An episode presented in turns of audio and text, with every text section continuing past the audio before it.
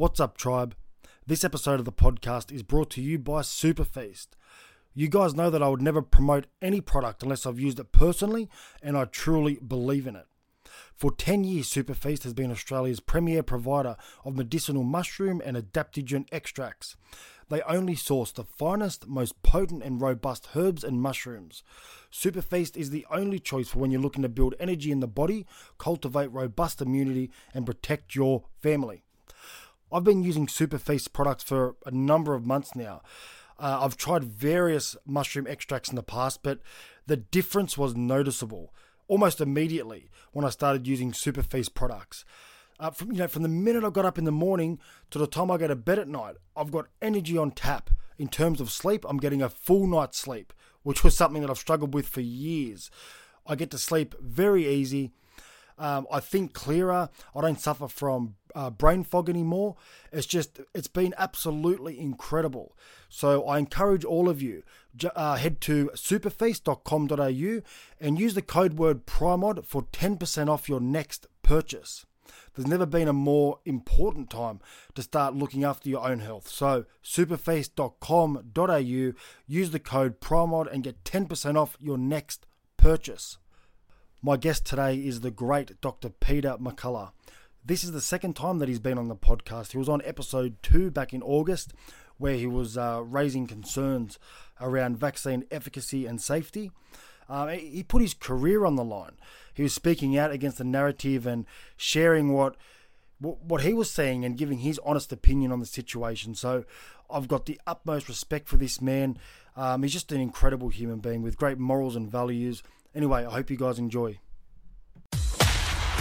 Ladies and gentlemen, ladies and gentlemen, podcasting, podcasting from Sydney, Australia. This is the Primodcast. Independent, unfiltered, and uncensored. Beginning in three, two, one. Dr. McCullough, thank you very much for joining me. It's a pleasure to see you again, and thank you for agreeing to do this. I understand you've been a very busy man of late. Yes, I've been doing critical care in my home. My wife's parents are here from Toronto. They're age 88 and 98. And it's so difficult because uh, they've both taken the vaccines as they should uh, prior to leaving Canada. Um, but now we've just had a difficult situation with fever and um, a process called sepsis in a very elderly man uh, who may be uh, towards the end of life. And uh, it's incredibly challenging. I think the vaccine has made it more difficult to actually diagnostically uh, figure out what's going on, but we're doing the best we can. Yeah, I'm sorry to hear that. And hopefully, I'll send my best wishes. Uh, to you. your father-in-law over there, and uh, you were on the the podcast back in the beginning of August. We had a discussion, and wow, it's incredible how things have changed and accelerated at such a rapid pace since then. You know, I remember you pacing outside of your house. You were like a caged animal. You were pacing around outside and you were so frustrated with the direction things are going. And uh, United States at that time, uh, we had just the first wave of what we call va- voluntary mandates for vaccination, even though, uh, you know, we're handling COVID-19 with early treatment. Uh, that the, the vaccines could have been mandated, uh, you know, six months ago if it was really uh, thought to be, you know, COVID driven. Uh, but it was in the minds of people to mandate the vaccines against the will of the people. People haven't wanted to take vaccines for, for you know, since April, since the word got out on concerns on vaccine safety and now uh, on, on the loss of vaccine efficacy. But the mandates rolled in, and we just now, in the last week or so, have had a big pushback from the courts, uh, all the states and and various jurisdictions. There's been a multitude of cases to say, listen, the the, the mandates are not they're not legal. Uh, they're not medically indicated. Uh, the vaccines aren't uh, sufficient enough as research um, uh, test articles to uh, for an unwilling population. So I serve testimony as two of the two physicians cited in the sixth uh, federal court by Judge Dow. And we're both frequent contributors on Fox News and have given our analyses throughout the pandemic uh, that I think are respected uh, not only by the judges but by the nation as a whole. And so those uh, mandates have been stayed. That means they've been temporarily delayed. And I anticipate this is all going to go to the Supreme Court. So my uh, testimony, again, will be relied upon at the Supreme Court. The court doesn't allow any new arguments, uh, but they will look at all of the facts and all of the expert testimony given so far. Well done. That's quite a, an accomplishment. It's something that it's a step in the right direction. I mean, it, it's good news. It's Over, you go on. It's a step. It's a step for medical freedom. I mean, people have basically lost sight of the fact that this is a, an injection uh, where um, one has to decide whether or not the injection goes in their body, and they can't receive any pressure or coercion or fear of reprisal or, or have any other consequences fall to them for either deciding to take a vaccine or not deciding to take a vaccine. Uh, we know that uh, there's freedom of individual choice. We have two analyses, one by Hoag and one by Kostoff, showing taking the injection is more dangerous than taking one's chances with respiratory illness of COVID 19. In places like Australia, where COVID 19 is less prevalent in the United States, it's even a smarter decision to forego the vaccine and take your chances with COVID if, if you do come in contact with it. Yeah. So, look, um, as I said, I appreciate you coming on, and it, it's a matter of urgency over here. The TGA has just approved the Pfizer vaccine for five to 11 year olds. I think the last time we spoke, the two that we were using was was uh, Pfizer and AstraZeneca. But since then, AstraZeneca's seemed to have just no no one speaks about it anymore. The the the government's not speaking about it. it it's sort of Pfizer and Moderna, which are both obviously uh, mRNA uh, vaccines. So AstraZeneca seems to have been pushed to the side. Uh, why I don't know. Uh, but um, so primarily we're talking about Pfizer and uh, Moderna, but the TGA has approved the Pfizer vaccine for five to 11 year olds, which um, I knew was coming uh, because what I'll do, I'll, I'll, stay up to date with the, the news from the CDC uh, because when, you know, when the FDA approve a vaccine for an age group over there, I know for a fact that at some point it's going to happen here. They seem to sort of follow, the TGA seem to follow uh, what goes on over there. So uh, I was aware of it happening and the potential of it happening. Um, but I think now, like when you when I've shared some data and statistics, when you look at that, um, and I'm by no means a, doctor, but it, you know you don't need to be a doctor to interpret some statistics and, and sort of work out a a um, risk as opposed to the benefit of something. And I, I just we've had one child well, we have had two. We've had two children, 10 years and under, that have died uh, with COVID 19. Both of those children had very serious underlying health conditions. So that's in the entire country. There's only been two deaths, and both of those children, um, as unfortunate, as sad as it is, obviously, no one, uh, it's, it's, never nice when a child or anyone dies. Uh, but, you know, to use that, which they have done, to, to sort of push this through, um, it's illogical. So I wanted to discuss that um, and what you're saying, obviously, you're a, you're a cardiologist and you have your own clinic over there in Texas. So it'd be good to speak to you about what you're seeing in that age group in regards to some potential complications. Sure. Well, the first thing I'd say is age 5 to 11 was emergency use authorized, approved here, and the vaccine is Pfizer, and the dose is 10 micrograms. So it's a third of the adult dose of a 30 microgram dose. So it's 10 for the small children, age 5 to 11, at baseline and then three weeks later. And what we know in a paper by Walter and colleagues, New England Journal of Medicine, a two to one randomization, approximately 2,200 children, that there were less than two dozen cases of COVID 19. Uh, there were a few in the Pfizer uh, arm, and were, the rest were in the um, placebo arm. So there was over 90% vaccine efficacy, but uh, this was less than a common cold. It basically was a runny nose or some sniffles there was no mention of spread, no serious illness in either group. And, um, you know, and importantly, about a third of the kids got pretty sick with the vaccines. They developed a fever, body aches, muscle aches, uh, the constitutional symptoms. Uh, so there's no clinical benefit in that age group. And as you pointed out, when we look critically at it uh, in the United States, uh, we have about 600 deaths in children overall. I'd say you know all children under age 18. And we know there that last year there was almost no influenza. It was all COVID 19. The year in the past, it was about 600 ch- children a year die of influenza. So, in a sense, it was a trade off. And uh, there, as you pointed out, they have cystic fibrosis or diaphragmatic hernia, cartilaginous syndrome, terminal cancer, other illnesses. Uh, and so, sadly, there was only one child in the United States who died ostensibly with no other medical problems, and that child didn't receive adequate treatment. So, if we just treat children with albuterol, inhalers, budesonide, uh, with uh, oral azithromycin, prednisolone, some children weight based aspirin. I've even advised on cases like this and we're able to get children out of it in a day or two. I had a child in Canada where the family reached out to me desperately and, and uh, had only been given an albuterol nebulizer with a simple steroid nebulizer. This case of COVID 19 turned around quickly. There was no hospitalization. The parents were fine.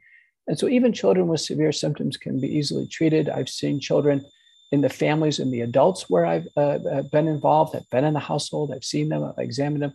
I'm telling you, COVID 19 in children age 5 to 11, I'm telling you as a senior doctor, is not something to risk a vaccine on, and certainly not something to risk a vaccine where there's been so many deaths, so much permanent disability, uh, and so many uh, urgent care hospitalizations and other problems. We, we don't have any safety data on how these vaccines will influence their growth and development, uh, whether or not long term uh, it'll, it'll influence how they um, actually develop from a neurologic perspective. We now know the spike protein that's generated with the vaccines stays in the body for months.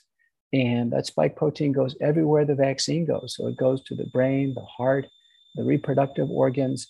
And in children that uh, small, I can tell you everything we've learned about the spike protein is that it's very bad for the human body. It's a it's an exposure we'd never want our children to get.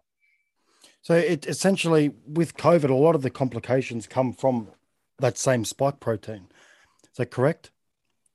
That's true, but with a respiratory illness, don't forget the body fights it off in the nose and the mouth. The children that age have a very vigorous thymus gland, lymph nodes, and there's probably relatively little spike protein in the human body with the respiratory infection. We know that because the antibodies to the spike protein are so de minimis in the natural infection. In fact, the antibodies are much more to the nucleocapsid and 27 other proteins. With the vaccine, there's a limited antibody response only to the spike protein. So Only one out of 27 proteins does the vaccine give an antibody response, but it's sky high initially. And so we'd infer that the antigenic exposure to the spike protein in small children is much greater. And I can tell you as a clinician, it sounds dangerous to me. It sounds risky. So, what are you seeing in your clinic? Obviously, you, you're, you're a cardiologist, so you deal with a lot of obviously mm-hmm. the heart, um, which is a major uh, talking point and something that I've been really paying attention to because we're seeing young, healthy athletes all around the world just collapse. Uh, we had an, an AFL player. I don't know if you know what that is. Uh, Australian football. It's a you know back in aerial ping pong, right? Uh, we had a, a player uh, collapse down in training, and um, but that's just one case. I mean, there's been uh, hundreds of athletes around the world just you know having heart attacks and and collapsing in the middle of training or, or games um, eh, which I've never noticed. Obviously, it would still happen, but not to the extent that it's it's happening. I mean, sort of the past six to twelve months. So, in your primarily in children five to eleven, what are you seeing in regards to uh, myocarditis and and blood clots uh, in that age group? Well, you know, we don't have much information on ages 5 to 11. The registrational trial by Walter was basically free of the major systemic issues of myocarditis or thrombosis. Uh, and we know from data from Finland a few years ago, I believe the first author is Tishopi, uh, that demonstrated that the myocarditis does occur as a background uh, in children, but it's pretty rare under age five. It really picks up after puberty. So I don't think with the small children, based on what we know, we'll see flashes of myocarditis uh, in that age range. It's just that we know the vaccines don't last very long. It's about six months of uh, coverage, and then it'll be another shot. And uh, you know, Dr. Rubin, who's the editor of the New England Journal of Medicine, and he was on the panel for uh, the ages five to eleven uh, FDA decision. Uh, you know, he really said it all when he said, "We will never know if these are safe unless we just try children."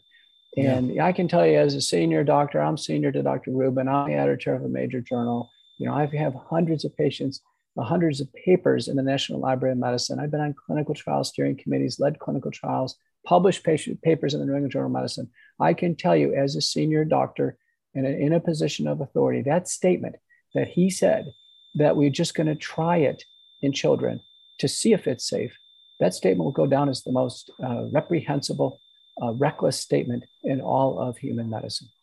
Yeah, I recall that uh, was being shared a while ago. I think I seen it on Twitter. Someone shared that statement, and I couldn't believe it. We're, we're, what he's essentially saying, we'll use them as as as dummies just to see, um, how it plays out. But I mean, there wasn't a great deal. So I, I came across an article uh, yesterday where I'll read it to you, uh, just see if you can uh, shed some light. So uh, this was posted by The Age, which is an Australian um, publication. Uh, I think it's worldwide actually, but this was the Australian um, edition. Uh, it pretty much said that uh, less than 1% of primary school children testing positive in New South Wales needed admission to hospital. So less than 1% of all cases in children required hospitalization, which I think is pretty standard around the world. That's sort of a, a, a the average. Uh, where are we here? Um, and as I said, that serious side effects were very rare and none were detected in the trial. Uh, more than 5 million children have been given the vaccine in the US since early November, and there have been no vaccine safety signal for myocarditis or pericarditis. Is that factual? Well, in ages 5 to 11, I don't know since that just uh, got started in the last few weeks, but ages 12 to 17, that's not the case. We have very good data from Tracy Hogue and colleagues from the University of California Davis where she evaluated the VAERS and the VSafe data, the thousands of cases of myocarditis. In fact, in the VAERS system, as we speak right now, there's 13,000 cases of myocarditis, pericarditis. But in the Hogue paper that really centered on ages 12 to 17, she found that it was explosive in boys far more than girls. I think 80 to 90% are boys. Uh, right after the second shot, that 86% of the time they required hospitalization. This was severe. We're talking about considerable heart muscle injury by EKG, by cardiac troponin assessment and echocardiography, means inpatient monitoring uh, medicines to prevent heart failure in some cases, no physical activity for three to six months, which is very important. That really influences the adolescents. They cannot do this. This happened in thousands of cases. Hogue uh, analyzed this and said that, listen, uh, a boy is more likely to be hospitalized with myocarditis after one of the vaccines than ever be hospitalized with COVID 19, the respiratory illness. It's a very bad trade off. And, uh, you know, that's the reason why the US FDA has warnings of basically telling parents, uh, advising against vaccination of, of children because of myocarditis with Pfizer and Moderna. Remember, ages 12 to 17, they get a full adult dose. They get 30 micrograms of Pfizer injection with uh, each one of the shots. And, um, and there's no clinical benefit. And they paper by Frenck and colleagues, again, another 2,200 patient trial, this time one to one randomization. Again, the, the vaccines pre- pre- prevented less than two dozen cases of the sniffles, no significant spread, no, um, no serious illness uh, in the placebo group. You'd much rather have your child honestly get a placebo and ride through COVID 19 to get natural immunity. Now, in the United States, different than Australia, at the FDA meetings in September and October, there was a general talking point through, through May we had 40% of children already had COVID 19 in the United States. Now, through the Delta outbreak, my estimate would be closer to 80% of children in the United States have already had COVID 19. So it's over with. They can't get it again. And so we know in that circumstance, there's no opportunity for benefit and there's only opportunity for harm. I presented at a conference recently with Scott Atlas in uh, Columbus, Ohio. He was on the White House task force and worked directly with the leaders there and he had data showing a school teacher in America, elementary and middle school uh, levels, is the safest occupation in the country in terms of COVID 19. There hasn't been a credible case of student to teacher transmission. So the, stu- the teachers don't need to worry. In general, the infection is spread from parents to children in the home, and the children are not really the vector of considerable spread. Yeah, well, they've mandated here in New South Wales, so teachers have to get the vaccine. And just yesterday, the teachers were out um, on a strike, the first strike they've had in over 10 years, um, regards to pay and but also uh, staff shortages. So there's a huge amount of, of staff. This is not just teachers, but across a lot of industries. Nursing, I believe there's been over 5,000 nurses that have been stood down uh, for their refusal to receive the vaccine in Australia. And it just seems like a very unusual move during a, a health pandemic that you would be prepared to stand down thousands of, of nurses. Um, but they've done that. So they've, they've gone across sort of industry by industry here and mandated it, uh, which, look, in my opinion, just to get the vaccine numbers uh, up. So, look, I, what I'm very concerned about, I don't know what's happening over there in terms of uh, it being mandated for school children, but I have no doubt that very early next year, uh, we're going to see over here, they're going to mandate it for school children, not only to go to school, but also uh, sport children's sport, uh, which is it's extremely concerning. And as you said, it's it's not just the short term, but also the long term safety. We really don't know. We have no idea. Well, getting back to the, getting back uh, to the um, issue of sports, you mentioned uh, the the montages of the sudden deaths on the field, and uh, it does make me wonder what percent of the athletes took the vaccine, and if they have subclinical myocarditis, we know that cardiac death occurs in myocarditis with exertion. And so the, the athletes are all screened away from common causes of sudden death with athletics nowadays. And that's called hypertrophic cardiomyopathy or thickness of the heart. They're screened out. You know, the athletes, these, these high level athletes, believe me, this is a big, big uh, financial industry. They are not going to allow uh, someone with hypertrophic cardiomyopathy to get on the field and take that liability. So we know the athletes are closely screened. They have cardiac tests before they ever get on these teams, and they're good to go. And to see such large number we're approaching 200 sudden deaths which is unprecedented. Makes me uh, really suspicious about the impact of the vaccines. Now i commented on this uh, with rob mitchell on newsmax before the olympics and we had data with the olympians that about 80% took the vaccines uh, of different types you know anything from sputnik to sinovac to, to, to pfizer moderna astrazeneca j&j and i commented to rob that the vaccines are not a single thing. The vaccines are all different. They all have different efficacy. And he asked me, uh, you know, what, what, do you think about that? I said, listen, about 80% those who decided not to take it is primarily because they didn't want the complications or the side effects. Some swimmers uh, decided to do that. That's fine. It makes sense. They wouldn't want to have a complication from the vaccine before uh, sports. But importantly, the public health issue was for the older Japanese. At that time, the Japanese had relatively low prevalence of COVID 19, big elderly susceptible population. And he said, Do you think it's reasonable that they keep the uh, people out of the stands? I said, Yes, because it's a big congregate setting. We don't worry about spread outside, but inside, and particularly public restrooms, when they, things are close, I worry about spread. And I think the Japanese made the right move. We didn't have a big outbreak after the Olympics, uh, there weren't any uh, problems. Uh, but now with these, uh, these other high exertion sports, high dollar sports, uh, it makes me wonder how many are having some subclinical or even mild clinical symptoms, but they're in a sense suppressing it because they know if they say they've got some chest pain and they're diagnosed with myocarditis, they, that season is over with. And mm. so uh, it's very interesting. Now, in the United States in sports, we've had some uh, interesting examples. We had Aaron Rodgers, who's a very good quarterback for the uh, Green Bay Packers. He didn't take the vaccine. He COVID 19. He got multi drug treatment, just as I drew it up for America, my key publications. He basically got the McCullough protocol, was over it in two or three days, finished his quarantine, didn't spread it to anybody. Ben Roethlisberger, quarterback for the Steelers, he was vaccinated, fully vaccinated, uh, was proud of it, made a podcast with uh, Mike Patrick on this. Sure enough, got COVID 19. It was a spreading event with his father to him or vice versa. And he was a mess. And, you know, he got through it. And then recently, fully vaccinated LeBron James, basketball player, got it. So we're going to see player after player get COVID 19. The only thing that matters is who's COVID recovered because mm those those people can't get COVID nineteen a second time. Same thing in the military. What really matters is who's had it, because then you're no longer uh, susceptible. So I think we're going to see more and more examples of this. I hope that there's a attention turned towards vaccine safety. Um, everybody needs to make a free choice on these vaccines. Uh, you know, we've never protested the meningococcal vaccine or hepatitis B vaccine. I've, I've personally taken all the vaccines. I, have never seen a protest. I've never felt uncomfortable about it because they were safe. This is the first generation of vaccines that are clearly not safe enough uh, for broad use, and they're certainly not um, uh, safe enough or well tested enough to ever mandate on a population.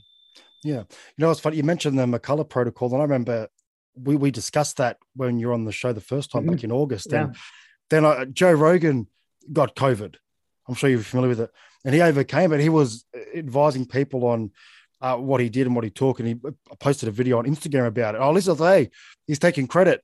That's that's the McCullough protocol. Well, it, it's so funny you mentioned it. First thing tomorrow morning, I'm gonna get a car, and I'm actually driving down to Austin. And I'm going on Joe Rogan show tomorrow afternoon. Oh, well. So I'll I'll have a chance to review it with them. Uh, you know, he's a, a pretty big uh, media personality in the United States, and yeah. I'm interested to see what his uh, viewpoints on it. I'm glad that you know he's a big guy uh, COVID 19 could have been um, a very serious illness. He got over it in three days. That's just how I drew it up for the world.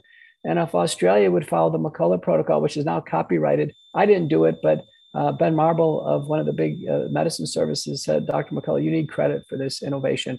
Uh, you know, it's tried and true. The drugs work in a sequence combination. We don't have to have these hospitalizations. And as Australians can really let down all this uh, concern, uh, they don't need to be in lockdown. They can return to their normal economies in Australia and just treat the acutely sick people when they come up because the vaccines certainly don't stop COVID 19 well enough to, to rely upon. Yeah, that's um that that's big news. Going on the Joe Rogan podcast. He's a massive name, and uh, I've, been I've, been listening to him for for many years, and he's such an oh, insightful. Good. He's such an insightful guy. He's he's very intelligent, and you see that we, the, the, the people he speaks to from all walks of life, and he speaks to. Look, that's why he he, he treated COVID the way that he did, um, and he was successful. In fact, um, he had um, Doctor Gupta on from I think it's CNN which was really interesting. Did you hear that? Yeah, I saw it. And, you know, Sanjay Gupta had basically parroted um, statements from the FDA and the American Medical Association that, that quote, there was no supportive information for ivermectin. And that quote, it was a horse dewormer, yeah. end quote. And both of those statements couldn't be farther from the truth. We have over 60 supportive studies, over 30 randomized trials, uh, big effect sizes, meaning big reductions in mortality, both early and late. Um, very safe. Uh, it's one of the most safe, widely used drugs in the world. We use it for strongyloides. I use it in scabies. I've used it in my practice my whole career as a medical doctor. You know, our Department of Health and Human Services uses it routinely in Afghan refugees who come to the United States because they have parasitic infections. So we know it's safe. We have no problems using it. It is a veterinary product and it comes in different formulations for animals, but uh, it's equally safe in animals. So uh, ivermectin uh, is a frontline therapy. It's relied upon. It's not the only thing we use to COVID 19. It's not necessary nor sufficient to treat, but it's quite valuable. Thomas Borody, uh, leading Australian scientist, uh, is one of the ones who helped bring that innovation forward. You know, it's first line in Japan. That's close to Australia. Japan's got uh, every bit as sophisticated medical system as Australia and the United States. They use ivermectin. It's it basically cr- helped crush the curve in Mexico City, multiple states in India. Uh, so ivermectin is a great drug, hydroxychloroquine. The monoclonal antibodies, I've had a great experience with them. Steroids, anticoagulants. It's a matter of putting it together. You know, treating COVID-19 is one of the most rewarding illnesses to treat because we take a patient who is at high risk with a near fatal illness and we can turn it around in a matter of days. You know, one of the biggest updates we have is called oral nasal virucidal therapy. And I want all the Australians to know about this. Now, with the Delta variant, it multiplies at such a high number in the nose and the mouth that we have an opportunity to actually reduce the viral load with using uh, betadine, very dilute, uh, less than 1% dilution, or uh, uh, hydrogen peroxide with some Lugol's iodine in it. And basically, all we need to do is squirt it up the nose with a syringe or a spray, sniff it back to the point where it's in the back of the throat, spit it out. That basically decontaminates the nose, gargle with it in the mouth, and after going out in congregate settings to come back and do that, that's the best way to prevent COVID 19. And once in its onset, I have patients right now with acute COVID 19. I'm following this Chowdhury protocol that was uh, originated in Bangladesh earlier this year. And it's enormously effective in making it a milder syndrome. Australians can have either betadine, which is povidone iodine, or having hydrogen peroxide with Lugol's iodine at home. Have it in a home treatment kit no doctor needed. Australians can protect themselves against COVID 19. Days you go outside the house and you come back, just do a spray, wash, clear it out, and you're good. If you don't leave the house that day, no reason to, to do it. So, this is good hygiene. I teach all of my patients this. I am so happy. Uh, Dr. Chowdhury in um, Bangladesh gets a ton of credit. Uh, in fact, Bangladesh, 160 million people have recently announced zero COVID because they have used the oral nasal because the Delta variant is about 251 to 1,000 times higher viral load. So it's replicating so fast, it can actually be easily killed in the nose. Yeah, I, I read that a while ago. Um, I think you put it on, it was Telegram. I'd like to think it was mm-hmm. Telegram, your Telegram chat with the better betadine, betadine, betadine.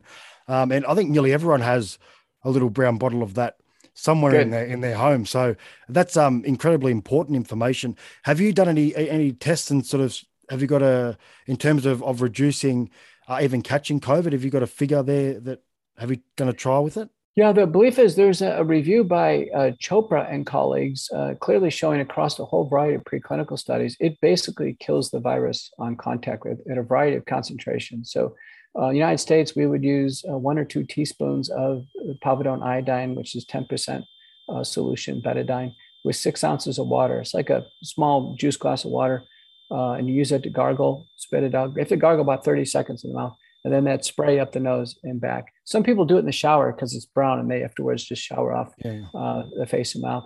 Uh, it's good hygiene. It actually works for sinusitis. You know, ear, nose, and throat doctors and dentists have been doing this for sinusitis for years. One of the handouts we have says, listen, do this for bacterial sinusitis, and it works uh, uh just fine.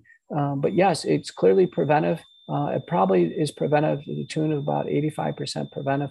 And then in the Chaudhuri paper, it was extraordinary that it by day three it had massively reduced the PCR positive group. In the treatment group, the um, original group was 303, and the treatment group were PCR positive. I want to say it knocked it down to a couple dozen with, um, with within three days, and so it's incredibly useful. Uh, it reduces hospitalization, need for oxygen or the ventilator dramatically, and so um, I think everybody in Australia, since since Australians um, have been uh, really kind of resilient uh, or resistant to early treatment protocols. Uh, it's much more for the individuals in Australia to take matters in their own hands. So that's my yeah. that's my feeling. There isn't much of a of a treatment plan here at all. I think when we spoke the first time, nothing's changed. It's uh, preventative measure in terms of get vaccinated. Um, and if you were to call you, if you're vaccinated and you get COVID, you call your doctor and say, "Listen, I've got COVID." Oh, that's okay. Just isolate for two weeks and um, go to the hospital if it gets worse. That that that's it. And then they put you on a, a, ventilator and, and that sort of thing. So they haven't really changed at all since the beginning, really, since the beginning of the pandemic. Uh, but there is so much more information out there, but it's almost like they're just not willing to even acknowledge it exists. And in fact, if you speak about it, as you know very well, they'll remove your posts and claim it's misinformation. Um, so it's very problematic, but uh, quickly, just back to the, the five to 11 year olds with COVID itself. So, a lot of discussions about long COVID. Um, you know, they might not have uh, many issues. It may not, uh, they might not require hospitalization immediately, but there is a risk of, of long COVID. Uh, what, what can you say about long COVID? And is it really much of an issue with children, adolescents? No, long COVID is primarily uh, occurring in patients sick enough to be hospitalized, adults. And it's a product of prolonged untreated periods. So the people being hospitalized are the ones, uh, sadly, that don't seek out early treatment. And it's really available in the United States. We have four national telemedicine services, 15 regional services, hundreds of doctors who treat patients every day. So we have really gotten on the early treatment program in the United States. But sadly, some people still don't seek out early treatment or they, they think they have a mild case and then get behind on it and they're hospitalized. So people sick enough to be in the hospital in the ICU on a ventilator, 50% will come out and have long COVID syndrome. And what this is, is persistence of the spike protein in the human body. July 29th, Bruce Patterson published uh, a paper demonstrated in people sick enough at that level that uh, the S1 segment, the outer segment of the spike protein, is retrievable in human CD16 positive monocytes up to 15 months after the infection. So it takes a long time to clear out. I interviewed Bruce on the McCullough Report on America Out Loud Talk Radio. And I said, Do you have any data in vaccinated individuals? He goes, Yes. He goes, Because we are finding the protein in vaccinated people, actually, both the S1 and the S2 segment. Now, recently, there is a paper confirming that it's recoverable at least for as long as we have observed people after the vaccines for many months. And, and Dr. Patterson anticipates probably just as long as a respiratory infection. So um, we know that spike protein accumulation and persistence is the issue. I asked him, I said, is there any other illness where the organism is in the body or parts of it is in the body for that long a period of time? He goes, yes. And the answer is Lyme disease. So the remnants of Borrelia burgdorferi, the, um, the uh, organism that causes Lyme disease, are in the body for months or even a year or more after Lyme disease. So that's what the story with COVID 19. So long COVID, uh, uh, long haul syndrome uh, there are no randomized trials or treatment protocols that are based on signals of benefit right now, but there's some suggestions. Your viewers can go to the Frontline Critical Care Consortium, flcc.net, and then download the iRecover trial. And it features uh, some drugs or some supplements that can be used. In general, it's a mild syndrome. It's just bothersome because it takes a while to clear up. I've had good luck with uh, a line of nutraceutical supplements called Healthy Cell, particularly the focus in memory, as well as the REM sleep supplement. Um, and, and, as a in fair disclosure, they are sponsors of America Out Talk Radio, the McCullough Report, but I've personally used them. I've had good luck. Those are in a gel pack. Uh, there's some thought that long haul syndrome is, is either a byproduct or concomitant with the micronutrient deficiencies. And then beyond that, I personally depends on the diagnosis. If it's a thrombotic event, I end up using uh, anticoagulants. If it's a pleural, card, pleural pericardial, a chest syndrome, end up using colchicine and some prednisone. Primarily a neurologic syndrome, uh, let's say like incessant tinnitus and hearing loss, I'll use a combination of uh, prednisone, a steroid, plus uh, a serotonin nor- norepinephrine reuptake inhibitor called fluvoxamine. Fluvoxamine is supported in three acute COVID 19 trials, may have some uh, effect against the spike protein in the organism. So, uh, my go to drugs are colchicine, prednisone, fluvoxamine for these different syndromes, anticoagulants when they're needed. But I'm open to vitamins and supplements, and I'm open to the I Recover protocol. There are Australians with long haul syndrome because they're not treated. And so we know that early treatment reduces that viral phase from 14 days to four days. And that's going to be the best hope in shutting down the risk of, um, of long haul syndrome. Yeah, it's um, it just their reluctance to even acknowledge this this treatment, which is going to it, it's going to um, it already has, but I can imagine in the future, uh, you know, the next twelve months and longer, that these people are going to have persisting issues and and symptoms that they really shouldn't have, um, which is very unfortunate. Uh, but look, the good thing is that the information's out there. Uh, people like yourself have put these things out, and we obviously with the McCullough protocol, it's out there available. The only issue will be here is actually obtaining certain things uh, because it's, it's not easy here. Doctors are uh, if you are if you go up to the doctor and ask for ivermectin, you might as well be uh, you might as well be asking them for an opioid. But, uh, They're very reluctant. But, but I want Australians to know it can be treated without ivermectin or hydroxychloroquine. Those are the hot buttons. So the Australian protocol could be very similar to the Chetty protocol in South Africa. So that would mean basically upfront using cyproheptadine, montelukast, so working against uh, the uh, histamine release and uh, immediate uh, inflammation, um, using famotidine, which is over the counter in the United States to reduce viral replication through the TMPRSS2 receptor, and then into uh, inhaled steroids, oral steroids, colchicine, and if needed, anticoagulants. And the Chetty protocol is, is more than enough to take an edge off the syndrome for Australians. So Australians are not uh, are not locked into this idea of you know dependent on ivermectin or hydroxychloroquine. So I want the Australians to know they can get early treatment. This takes a lot of anxiety out of things. No need to lock down. No need to um, uh, to get terribly concerned. High risk people should get early treatment. I don't want to see anybody in Australia over 50 with medical problems, and certainly people over 65, period, to go without treatment. The families ought to jump in, make sure they have these drugs. And I'll summarize them again. The over the counter drugs are uh, povidone iodine liquid or hydrogen peroxide for nose and mouth washing, oral aspirin 325 milligrams or more, uh, oral famotidine or Pepcid, have this on hand, and then be ready for prescriptions from the doctor for uh, inhaled budesonide oral prednisone, uh, hydrocortisone, or dexamethasone, and then oral colchicine, and if needed, um, injectable low molecular weight heparin or oral novel anticoagulants. Doctors can do this. Australian doctors can do this without the fear of reprisal and get their patients safely through the illness. That's the reason why I devised the McCullough protocol. It is flexible and works across all countries in the world. Yeah. Okay. Now, um, one question I get asked, especially when I announce that um, you're coming back on the show, the amount of messages I get saying, ask Dr. McCullough what he thinks about Novavax. Mm-hmm. What's your thoughts on Novavax? I'm still very high on Novavax. Novavax is uh, five micrograms of the spike protein configured to generate immunity against the spike uh, protein itself. So it gets that library of antibodies. And um, it's in a matrix and it's injected in the deltoid. And in the registrational trials, it was every bit as good uh, as Pfizer and Moderna, maybe better because it may give a, a, broader immunity against the spike protein. We'll see against the variants. Now, the arm was sore. It was actually more, a, a more sore arm than Pfizer, Moderna, or AstraZeneca or J and J.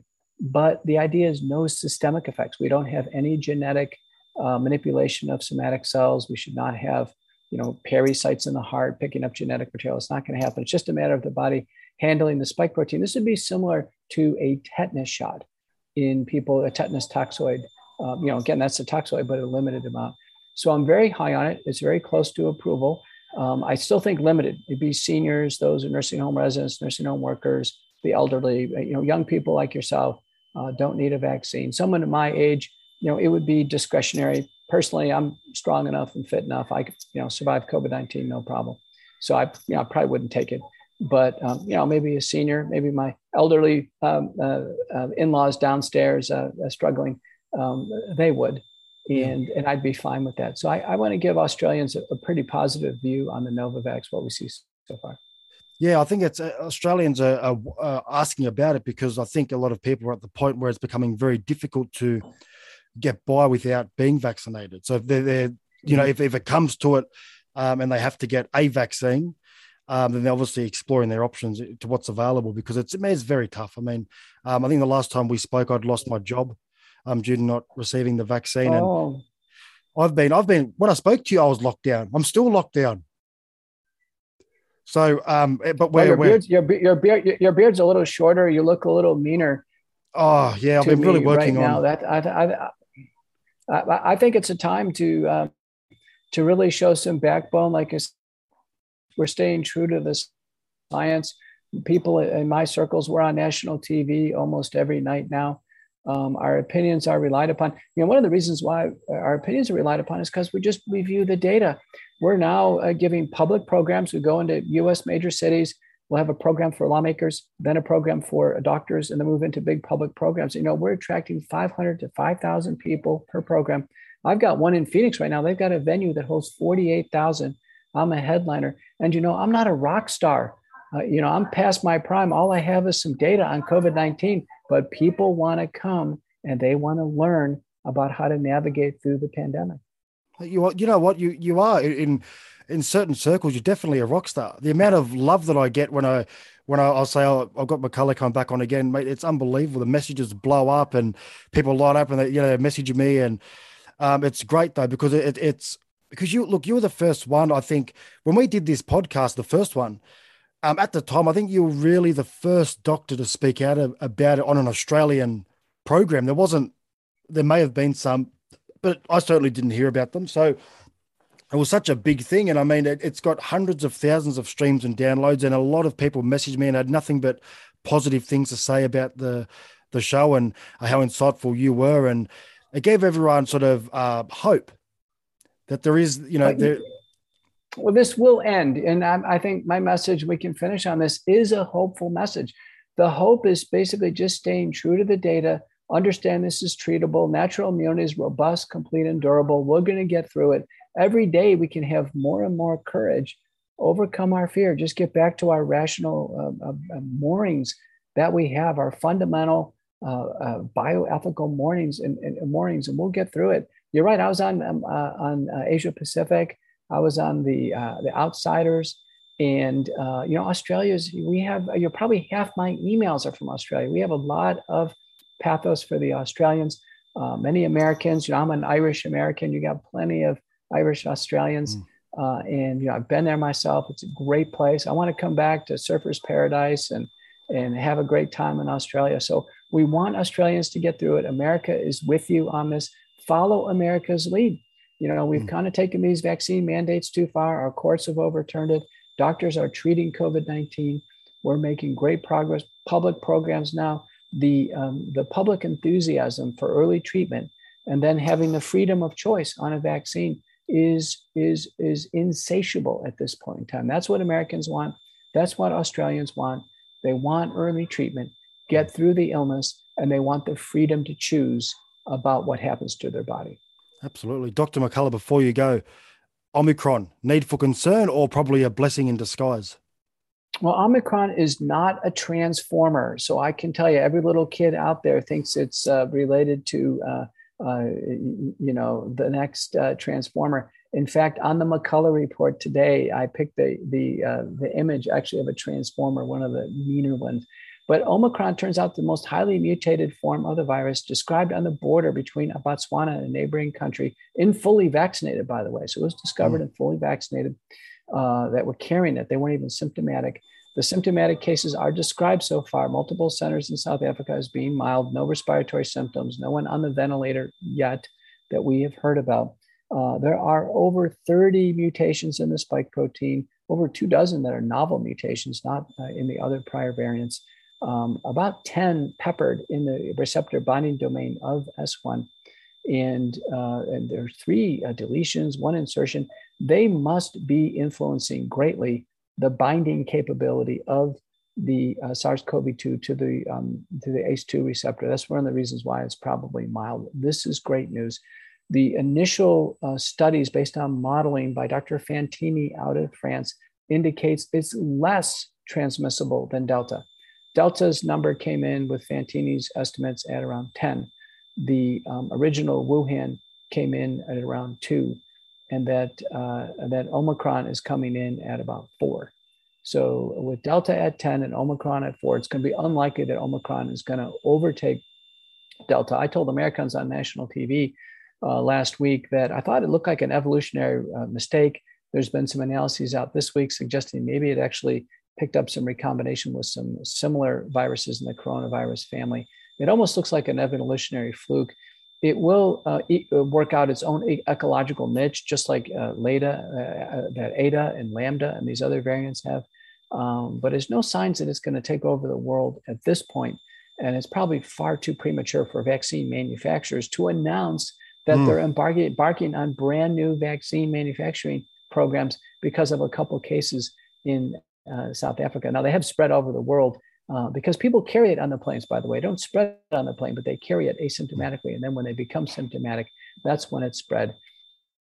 And we have um, a, a, pretty solid information so far that it's, it's holding out. Remember that treatment is really what d- determines who has a, an, an, easy case and who has a hard case. So it's hard to say uh, Omicron is more or less virulent, uh, but we'll just have to follow the data here. But what we're hearing is pretty encouraging at this point in time. If this happens, honestly, if Omicron uh, took over Delta and, and, everything we know as we sit here today, this could be the end of the pandemic. This could be the best news ever. Finish out with a very mild kind of viral like syndrome for a day or two. So yeah, we'll have to see. I don't think that's going to happen. Uh, listen, I don't think it's going to happen. Delta has been very hard to treat. I've been battling the Delta uh, uh outbreak now for six months. Patients every day in my practice. It's hard. Delta is hard. It reproduces at such a high level. It's so contagious. I can't wait for this Delta peak to be over with. But it's not. You know, in the United States, we had the Delta outbreak. It, it started to come down, but we didn't finish it off strong like the uh, group in Mexico City did or the Indians. And so now we got a high plateau shelf. So we still have a lot in the United States. United States, despite all of our research and all of our innovation, we have the most cases per million individuals and we have the most deaths per million individuals. Sad to say. Yeah. It is sad to say, but it's good to see some places. Uh, Florida's doing quite well. I understand, and uh, Texas has been doing well for mm-hmm. quite a while now. So it, it is positive, and I think Florida and Texas, you weren't really too big on mask mandates and that sort of thing, were you? And, and, never locked down, never locked down. I ran errands today. Um, uh, I went out, went to a bank. Uh, one person who's actually a patient of mine works in the bank. She has some medical problems. She was wearing a mask. The girl at the front desk wasn't wearing a mask. Uh, restaurants, grocery stores, uh, no masks. Um, in the hospital, we wear masks, but we wear them anyway because I'm a cardiologist in the cath lab. Surgeons wear them, dentists wear them. So I'm not against masks, but I think high exposure people, doctors, dentists, maybe hairdressers, uh, these types of people are fine. Uh, you know, your day-to-day excursions, masks, masks don't make uh, an impact. I think the high-risk places are closed spaces with low airflow, like elevators, public restrooms, other tight spaces where other people could be, where there's high volumes. I think those are the risks. Looks like no risks outside, by the way. We have our football stadiums wide open, people sitting shoulder to shoulder, no masks. And there have been no outbreaks from our major sports stadiums now. So I think we're really good on sports. But again, sports, the only risk is at halftime when you go down to go to the restroom yes. or the concessions and you get close. So it's fresh air is what really keeps everybody healthy. Absolutely. Dr. McCullers, and thank you very much for joining me. Thank I appreciate you. it. I look forward to uh, hearing you on the Joe Rogan podcast tomorrow. I'll be watching that, definitely. Okay, I'll be ready. Thank you, Dr. McCullough. Thank you.